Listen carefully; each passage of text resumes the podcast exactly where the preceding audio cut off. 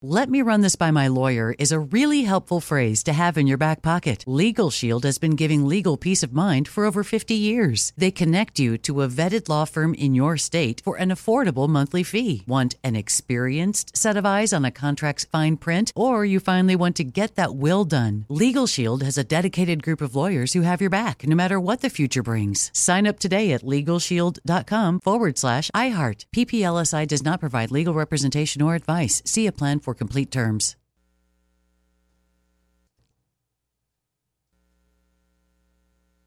When you buy Kroger brand products, you feel like you're winning.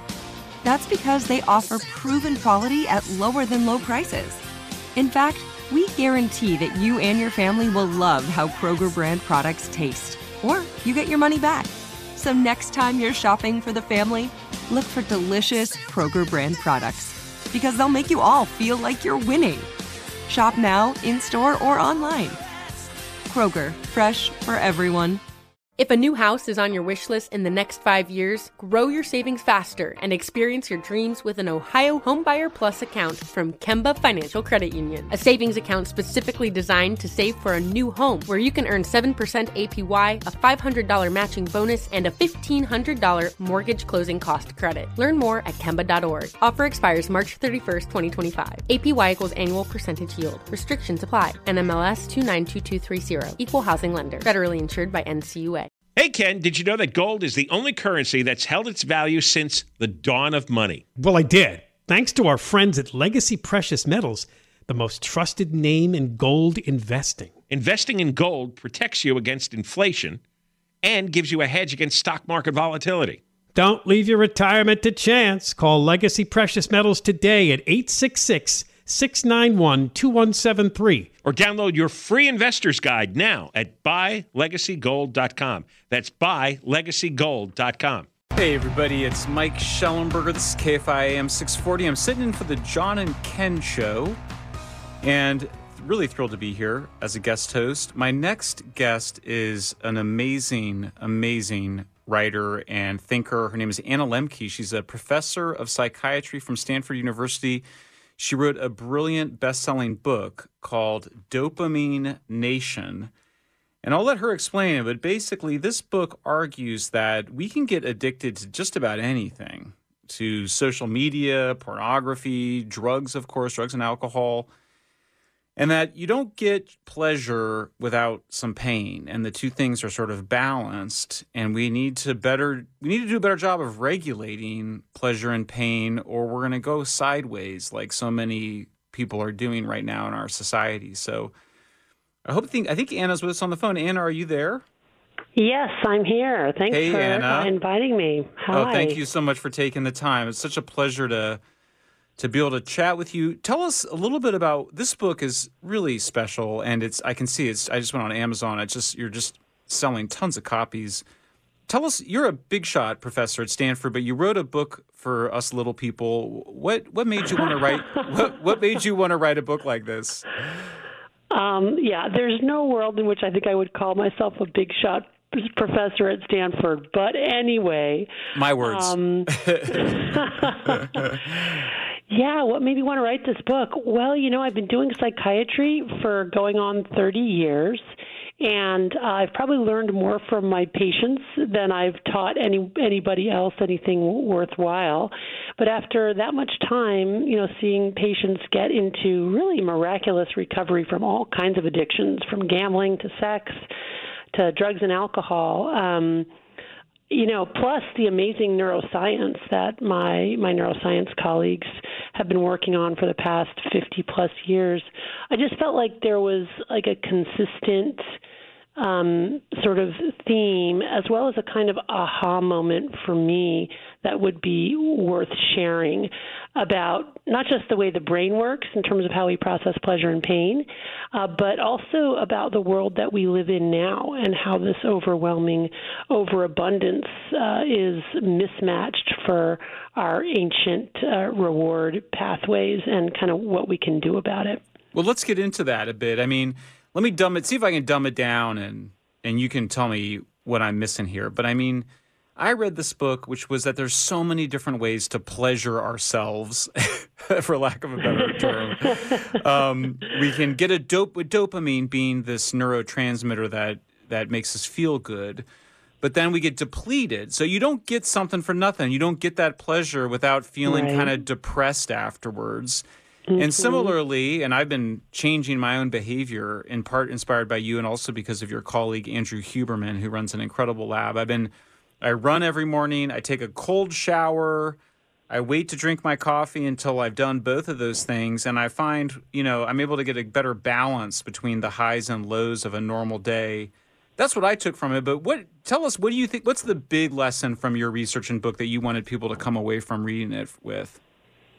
Yeah, I think the main, first lesson from the neuroscience is the lesson of homeostasis, which is to say that we have this powerful physiologic baseline, really in all biological systems, but including in our pleasure-pain processing brain system, that I liken to a balance. So if you imagine that in your brain there's like a teeter-totter in a kid's playground, and when it's at rest, then the teeter-totter is level with the ground. And one of the most exciting findings, in neuroscience in the past 50 years is that pleasure and pain are co-located in the brain. So the same parts of the brain that process pleasure also process pain, and they work like opposite sides of this balance. And one of the overarching rules governing this balance is that it wants to remain level. And our brains will work very hard to restore a level balance after any deviation from neutrality, either to the pleasure side or to the pain side. And the way that our brains do that, and this is really the key piece, that intuitively resonates when you think about it, but also has been found to be true based on scientific research, is that the way that our brain restores a level balance is first by tipping an equal and opposite amount to the other side, which is to say, when we do something pleasurable, like we drink caffeine or eat chocolate or smoke a joint or look at TikTok, we get a little release of dopamine in the brain's reward circuitry. The balance tilts to the side of pleasure, but no sooner has that happened than that pleasure-pain balance basically tilts in the opposite direction to the side of pain, an equal and opposite amount. And I like to imagine that as these neuroadaptation gremlins that hop on the pain side of the balance, but they like it on the balance, so they don't get off as soon as the balance is level. They stay on until it's tilted an equal and opposite amount to the side of pain. And then the balance goes back to the level position. So basically this kind of pendulum or this balance is innate. It's reflexive. We can't we can't change it. It's the way that we're wired. Nature made us that way so that every pleasure is followed by its opposite, pain, and that pain state then keeps us striving to look for more rewards, which in a world of scarcity and ever-present danger is highly adaptive. It's why we are the ultimate strivers. And if we wait long enough, those gremlins on the pain side hop off and balance is restored, and we're sort of back to our homeostatic baseline. But here's the key difference. We now live in this world of overwhelming abundance. At the touch of a finger, a swipe right or swipe left, we can have almost any reward instantly, including drugs that didn't exist before, right? Social media, video games, online pornography, online shopping, online gambling, a cryptocurrency investment. You name it, it's all out there. And that has very significant repercussions for us, because what it means is that we're not waiting in between pleasures for those neuroadaptation gremlins to hop off the pain side of the balance and for homeostasis to be restored, that is, for our baseline level of dopamine firing to be restored. Instead, what we're doing is we're reaching for another drug to make it faster to get back to baseline or even get back to the pleasure side. And the second rule of the balance is that with repeated exposure to the same or similar stimulus, that initial deviation of the balance to the side of pleasure gets weaker and shorter, but that after effect gets stronger and longer. In other words, those gremlins start to replicate and get more and more numerous and accumulate on the pain side of balance, and pretty soon we've essentially changed our hedonic or joy set point. Now we have enough gremlins on the pain side of the balance to fill this whole room, which means now we need to keep using our drug of choice, not to feel good, but just to return to the level position and feel normal. And when we're not using, we're experiencing the universal symptoms of withdrawal from any addictive substance, which are anxiety, irritability, insomnia, dysphoria, and craving. So if we go back to you and your new morning routine where you run and you take a cold shower and you delay your ingestion of that first cup of coffee, what you are doing is you're actually in a sense, hacking our primitive reward pathways, and you're intentionally recreating a world of scarcity where you have to do hard physical things in order to get your reward. You're essentially taking your pleasure-pain pathway, and you're pressing on the pain side. And as a result, those neuroadaptation gremlins are hopping on the pleasure side. So you are getting your dopamine in a very clever way, which is to say indirectly by doing hard things first. So you're paying up front for your dopamine, and we know from the science of hormesis, which is Greek for to set in motion, that when we expose ourselves to mild to moderate noxious or painful stimuli, like exercise, like ice-cold water, what we're essentially doing is injuring cells. We're injuring the body, but to an adaptive degree that we were made for, and then our own homeostatic re-regulating mechanism is kicking into action and starting to make more dopamine and make more serotonin and norepinephrine and endogenous cannabinoids and endogenous opioids. So that's very smart of you to do that. Anna Lemke, you are the smartest person on addiction I've ever met. I'm so happy you joined us. The book is Dopamine Nation. I am Mike Shellenberger. This is KFIAM 640, filling in for the John and Ken Show. Stick with us. We're going to talk more about these issues of addiction and how to keep ourselves healthy after the break. I am best known right now because I wrote this book called San Francisco, Why Progressives Ruin Cities. I wrote it because I've been heartbroken about the homeless situation, or the so-called homeless situation. I wanted to figure out why it kept getting worse every year I've been here. I came to California in 1993 after I graduated from college. I actually was working on energy and environmental issues for most of the last 20 years, but I was so upset by the stories that people were telling me on the streets. The folks that we call homeless, I discovered, are overwhelmingly suffering from untreated mental illness and addiction. And I'm a little annoyed because many of the so-called advocates for homelessness have been really being pretty dishonest about this. They've been claiming that the folks are on the street just because they can't afford the rent.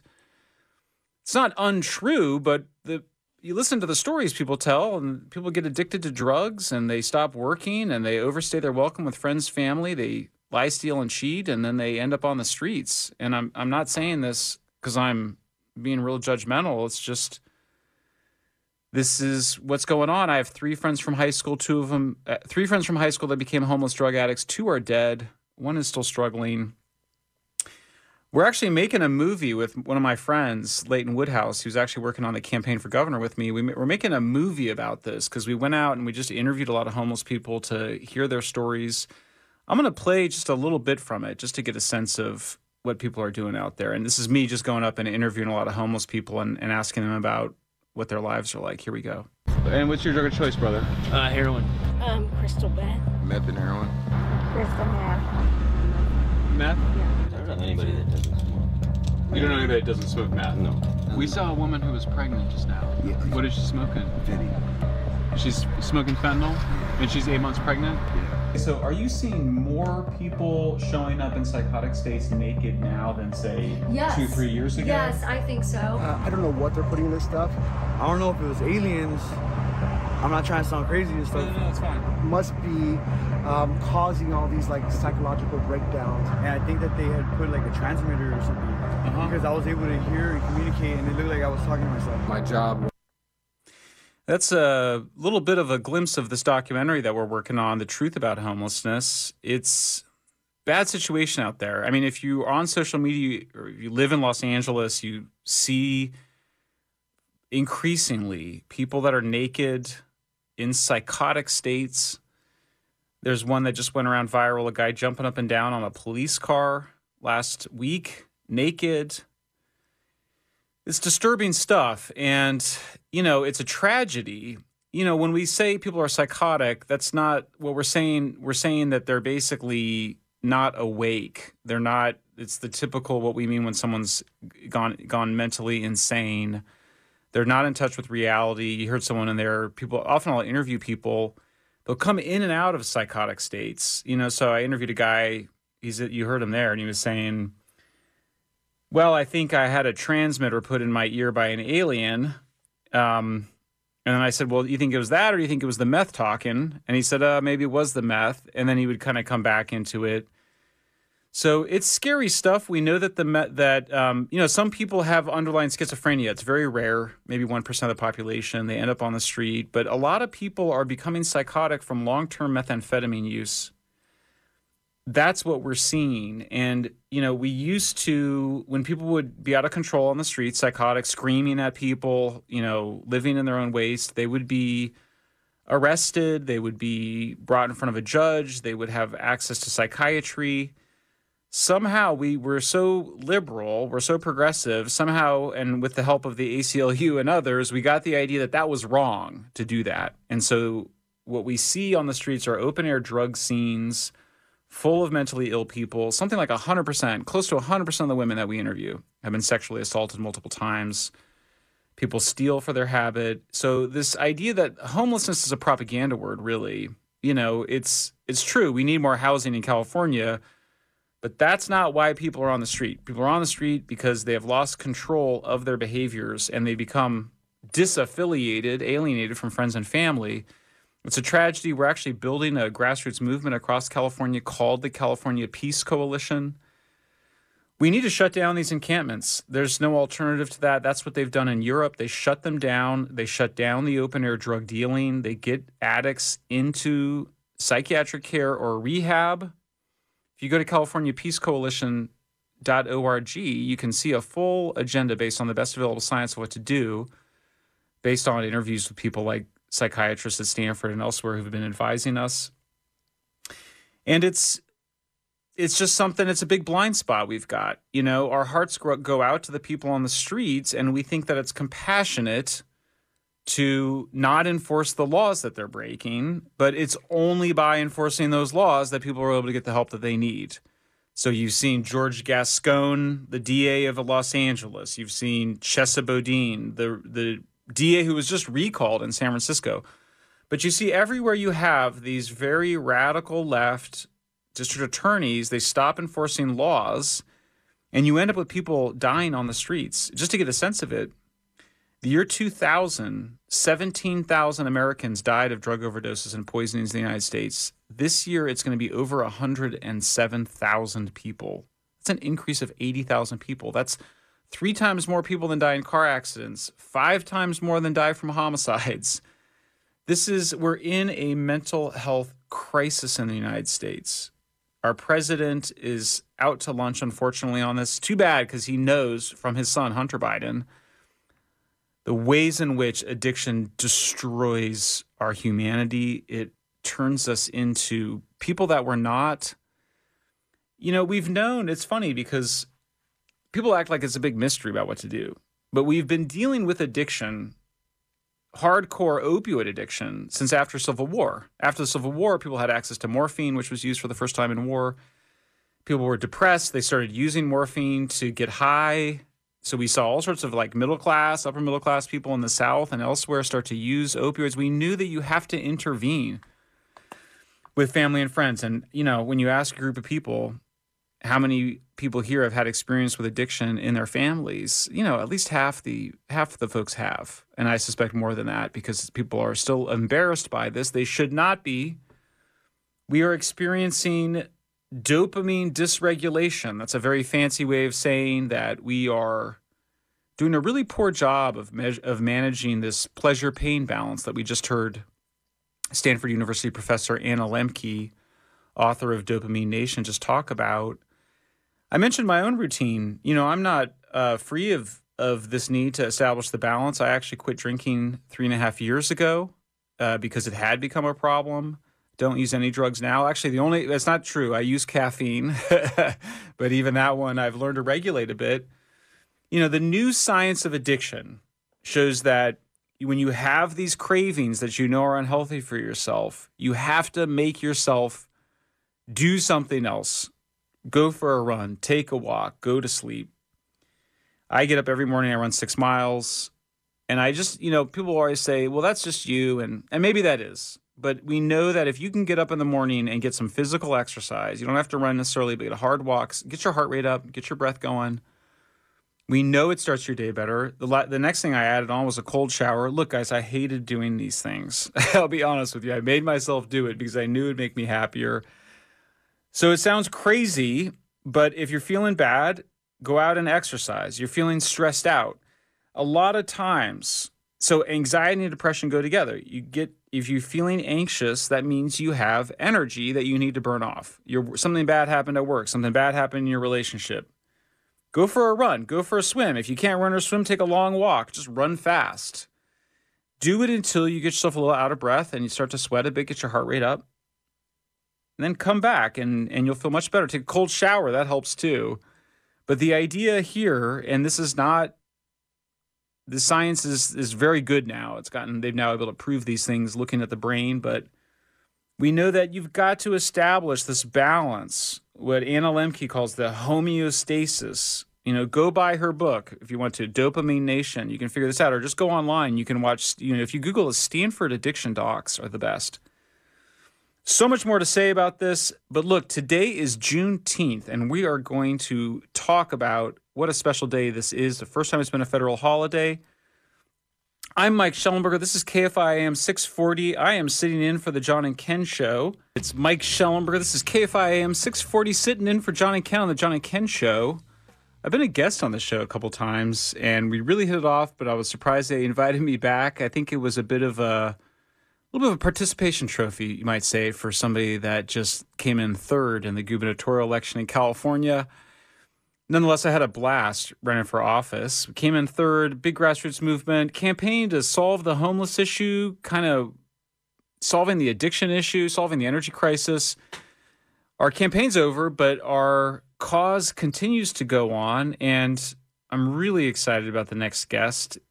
This is a gentleman whose voice needs to be heard a lot more, Wilfred Reilly, professor at Kentucky State University.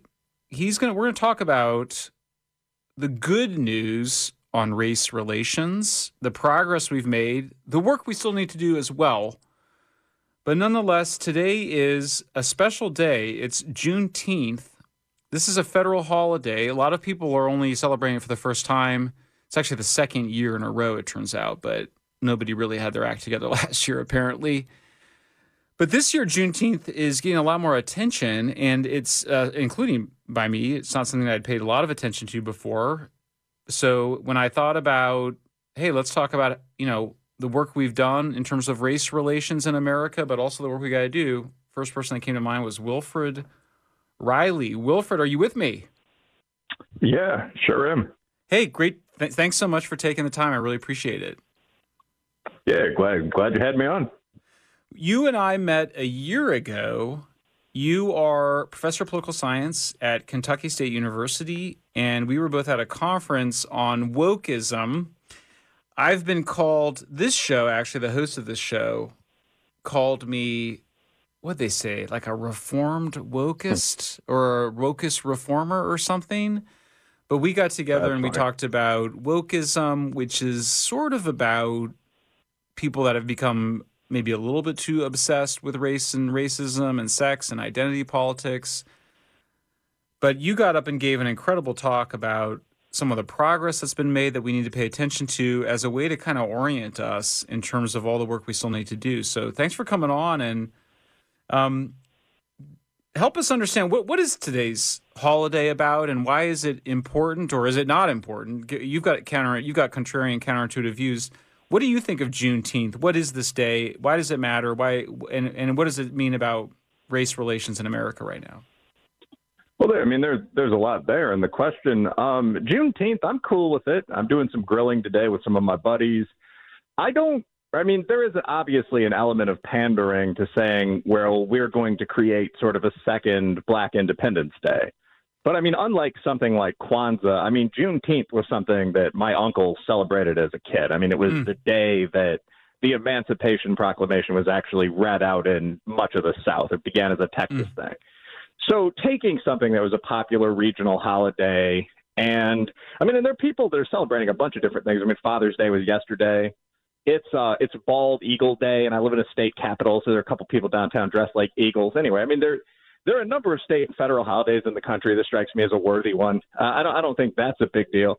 But I do think the context of the Juneteenth debate sort of is. I mean, when you refer to wokeism, one of the things we both said at that conference with Chris Ruffo and a bunch of other people is that wokeism is a pretty specific thing. Mm. You could call it sort of race and gender Marxism. Like, it's the migration of this idea that society really is set up to oppress group X away from that arena of kind of economic, quantitative, critical theory, where it at least could make sense if you're talking about the rich man, quote unquote, into literally everything else. So a later wave feminist would say that they'd sort of replace the rich man with the man. Society is structured to benefit men. Marriage is a way for men to get as much sex out of women as possible, for example. Whatever you might think about that. But critical race theory, the rich man is replaced with the white man. So society is structured to benefit white people. The purpose of something like a standardized testing requirement for Stanford or Caltech isn't to get in the best students. It's to keep out minorities who are disadvantaged by the cultural unfairness of math or whatever the argument is, and admit as many whites as possible, and so on down the line. And all of this kind of quasi-Marxist, quasi-Frankfurt race gender stuff has really taken over the left during the period since, I'd say, maybe 2012. So I think the left is actually right on a lot of things, and I think you join me on this. I mean, healthcare comes to mind. Mm. Absent some of the crazy green stuff, but the environment, we do need to pay attention to it. The Endangered Species Act is a good idea. So there's been less of a focus on that, though, if you look at the things that are being pitched in fundraising campaigns, as I think we both have, and more of a focus on things like gender transition surgeries for young kids, which is probably the number one issue being debated in the country right now. And that comes straight out of, quote unquote, queer theory, which is another one of these woke philosophies. So at any rate, at this event, really in a couple sentences, I broke down the sort of the facts on the ground in the USA. And one of my arguments, one of the things I say in academic papers, is that it's extremely odd that we've chosen to focus on race and gender like this right now, because in empirical terms, we're way, way more tolerant. I mean, if you look at that classic definition of a racist as someone who wouldn't date or work for or vote for someone of a different race, racism has declined about 90% in the USA since the 1950s.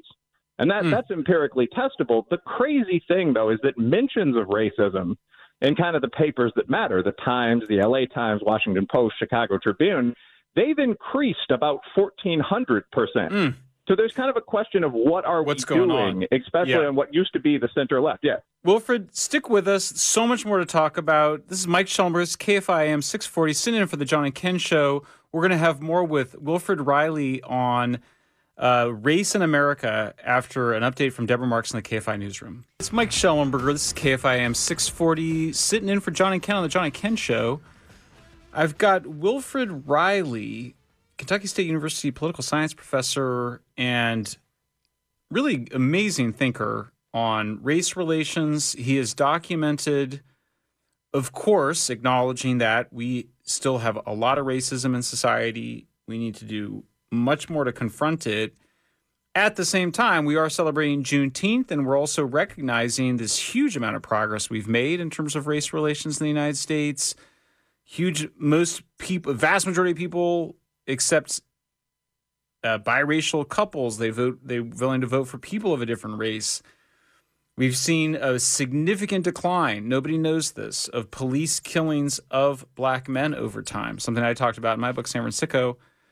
Wilfred and I met last year. He stood up and gave an incredible talk about how race relations have improved. Yes, more to do, but race relations have improved. So then why is it that we seem to be more obsessed with racism and race relations than ever before? Wilfred, are you still with me? Yeah, still right here, and it's a great question. I mean, so when you look at practical politics, I mean, you were recently a candidate for governor. I mean, I have an executive role at a pretty major university. I mean, when you're actually out there in the world, you have to compare what you're working with to your opponents, I suppose, to other human groups, in the case of the USA, other countries, not to heaven. So, I mean, we actually rank countries in political science in terms of what you'd call outgroup bias. And the USA is the third or fourth least prejudiced country in the world.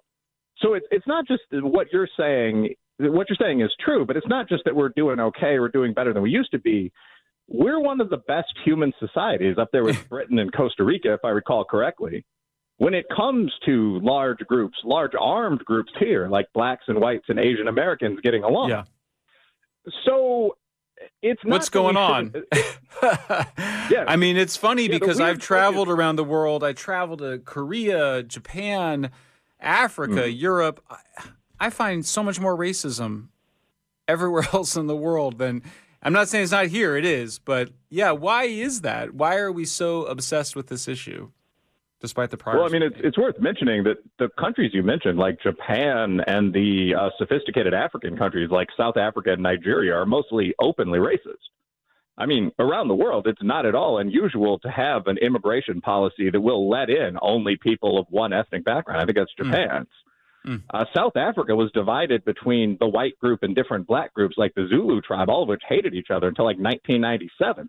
And these are G30 countries. These aren't uncivilized places. So, yeah, when you compare the USA in terms of, say, black-white relations to another player, you have to compare us to South Africa or Japan or France. You can't compare us to Utopia or Asgard. So why did this begin in this one period of time? I think social media had a lot to do with it.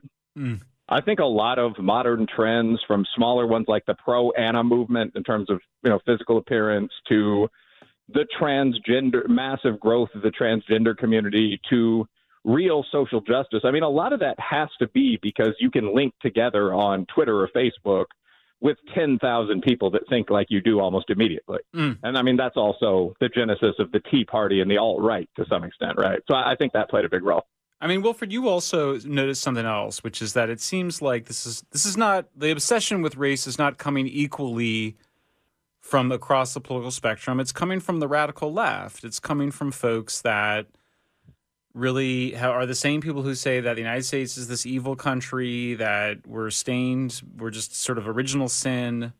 I mean, it feels like this is a particular left-wing phenomenon. I have to wonder, does it have something to do with the fact that national identity has declined a lot? You know, we're much more globalized, and it seems like when there's a strong national identity and we're all fighting the Russians or the Nazis or the Japanese, World War II, there's some sense in which we're all a single nation. And when that kind of goes away, we start to turn on each other. Am I onto something there, or do you think that's misplaced? No, I think that could play a role. There's a declining – one of the things that actually really is true, I mean, if you look at just some of the quant writing in this field, the big sort, coming apart, is that the things that used to give identity that really did transcend race, like all males did that mandatory 4 years in the Army, that largely crossed social class. I mean, almost everyone went to public school. 50% of guys were varsity athletes. Almost everyone had a home church. Bowling leagues, like all of that stuff, participation percentages have declined by between 30 and 80%. So people are kind of falling back on those less healthy identity characteristics. Like when I think of myself, I think of myself as supposed as an American in terms of my social class, in terms of my friend group, in terms of my old athletic teams, that kind of thing. Being black or Catholic, I mean, it's something I like, but would probably be number 5, 6, 7. So if that's the first thing you identify yourself with, it's going to be very easy to think of people who clashed with your group in the past as enemies instead of countrymen. So there's a lot that goes into this. But again, this is very recent. And in terms of actual laws regulating discrimination or whatnot, we're one of the most tolerant countries in existence, certainly in terms of gay rights. Wilfred Reilly, you're a Kentucky State University professor, political scientist. People can find you on Twitter. You are fierce on Twitter. Your voice needs to be much more widely heard. Thank you so much for joining us. This is Mike Shellenberger. This is KFIAM 640. I'm substituting for Johnny Ken on the Johnny Ken Show. Stay tuned for more discussion of the homeless drug addiction crisis in California after Deborah Mark's news break. Stay tuned. It's never been more important to diversify your financial portfolio. Well, that's right. The S&P is down 20% from the last year, and this year looks even worse. Gold and precious metals offer a hedge against inflation and stock market volatility. And Legacy Precious Metals is the company Ken and I trust. Protect your retirement account by rolling it into a gold-backed IRA or have metals shipped directly to your door. Call our friends at Legacy Precious Metals today at 866-691-2173. Or visit buylegacygold.com. "Let me just run this by my lawyer" is a really helpful phrase to have in your back pocket. Legal Shield has been giving legal peace of mind for over 50 years. They connect you to a vetted law firm in your state for an affordable monthly fee. Want an experienced set of eyes on a contract's fine print? Or you finally want to get that will done? Legal Shield has a dedicated group of lawyers who have your back, no matter what the future brings. Sign up today at LegalShield.com/iHeart. PPLSI does not provide legal representation or advice. See a plan for complete terms. If a new house is on your wish list in the next 5 years, grow your savings faster and experience your dreams with an Ohio Homebuyer Plus account from Kemba Financial Credit Union. A savings account specifically designed to save for a new home, where you can earn 7% APY, a $500 matching bonus, and a $1,500 mortgage closing cost credit. Learn more at Kemba.org. Offer expires March 31st, 2025. APY equals annual percentage yield. Restrictions apply. NMLS 292230. Equal housing lender. Federally insured by NCUA. Step into the world of power, loyalty, and luck. I'm gonna make him an offer he can't refuse. With family, cannolis, and spins mean everything. Now, you wanna get mixed up in the family business. Introducing The Godfather at ChumbaCasino.com. Test your luck in the shadowy world of The Godfather slot. Someday, I will call upon you to do a service for me. Play The Godfather, now at ChumbaCasino.com. Welcome to the family. VGW Group. No purchase necessary. Void where prohibited by law. See terms and conditions. 18+.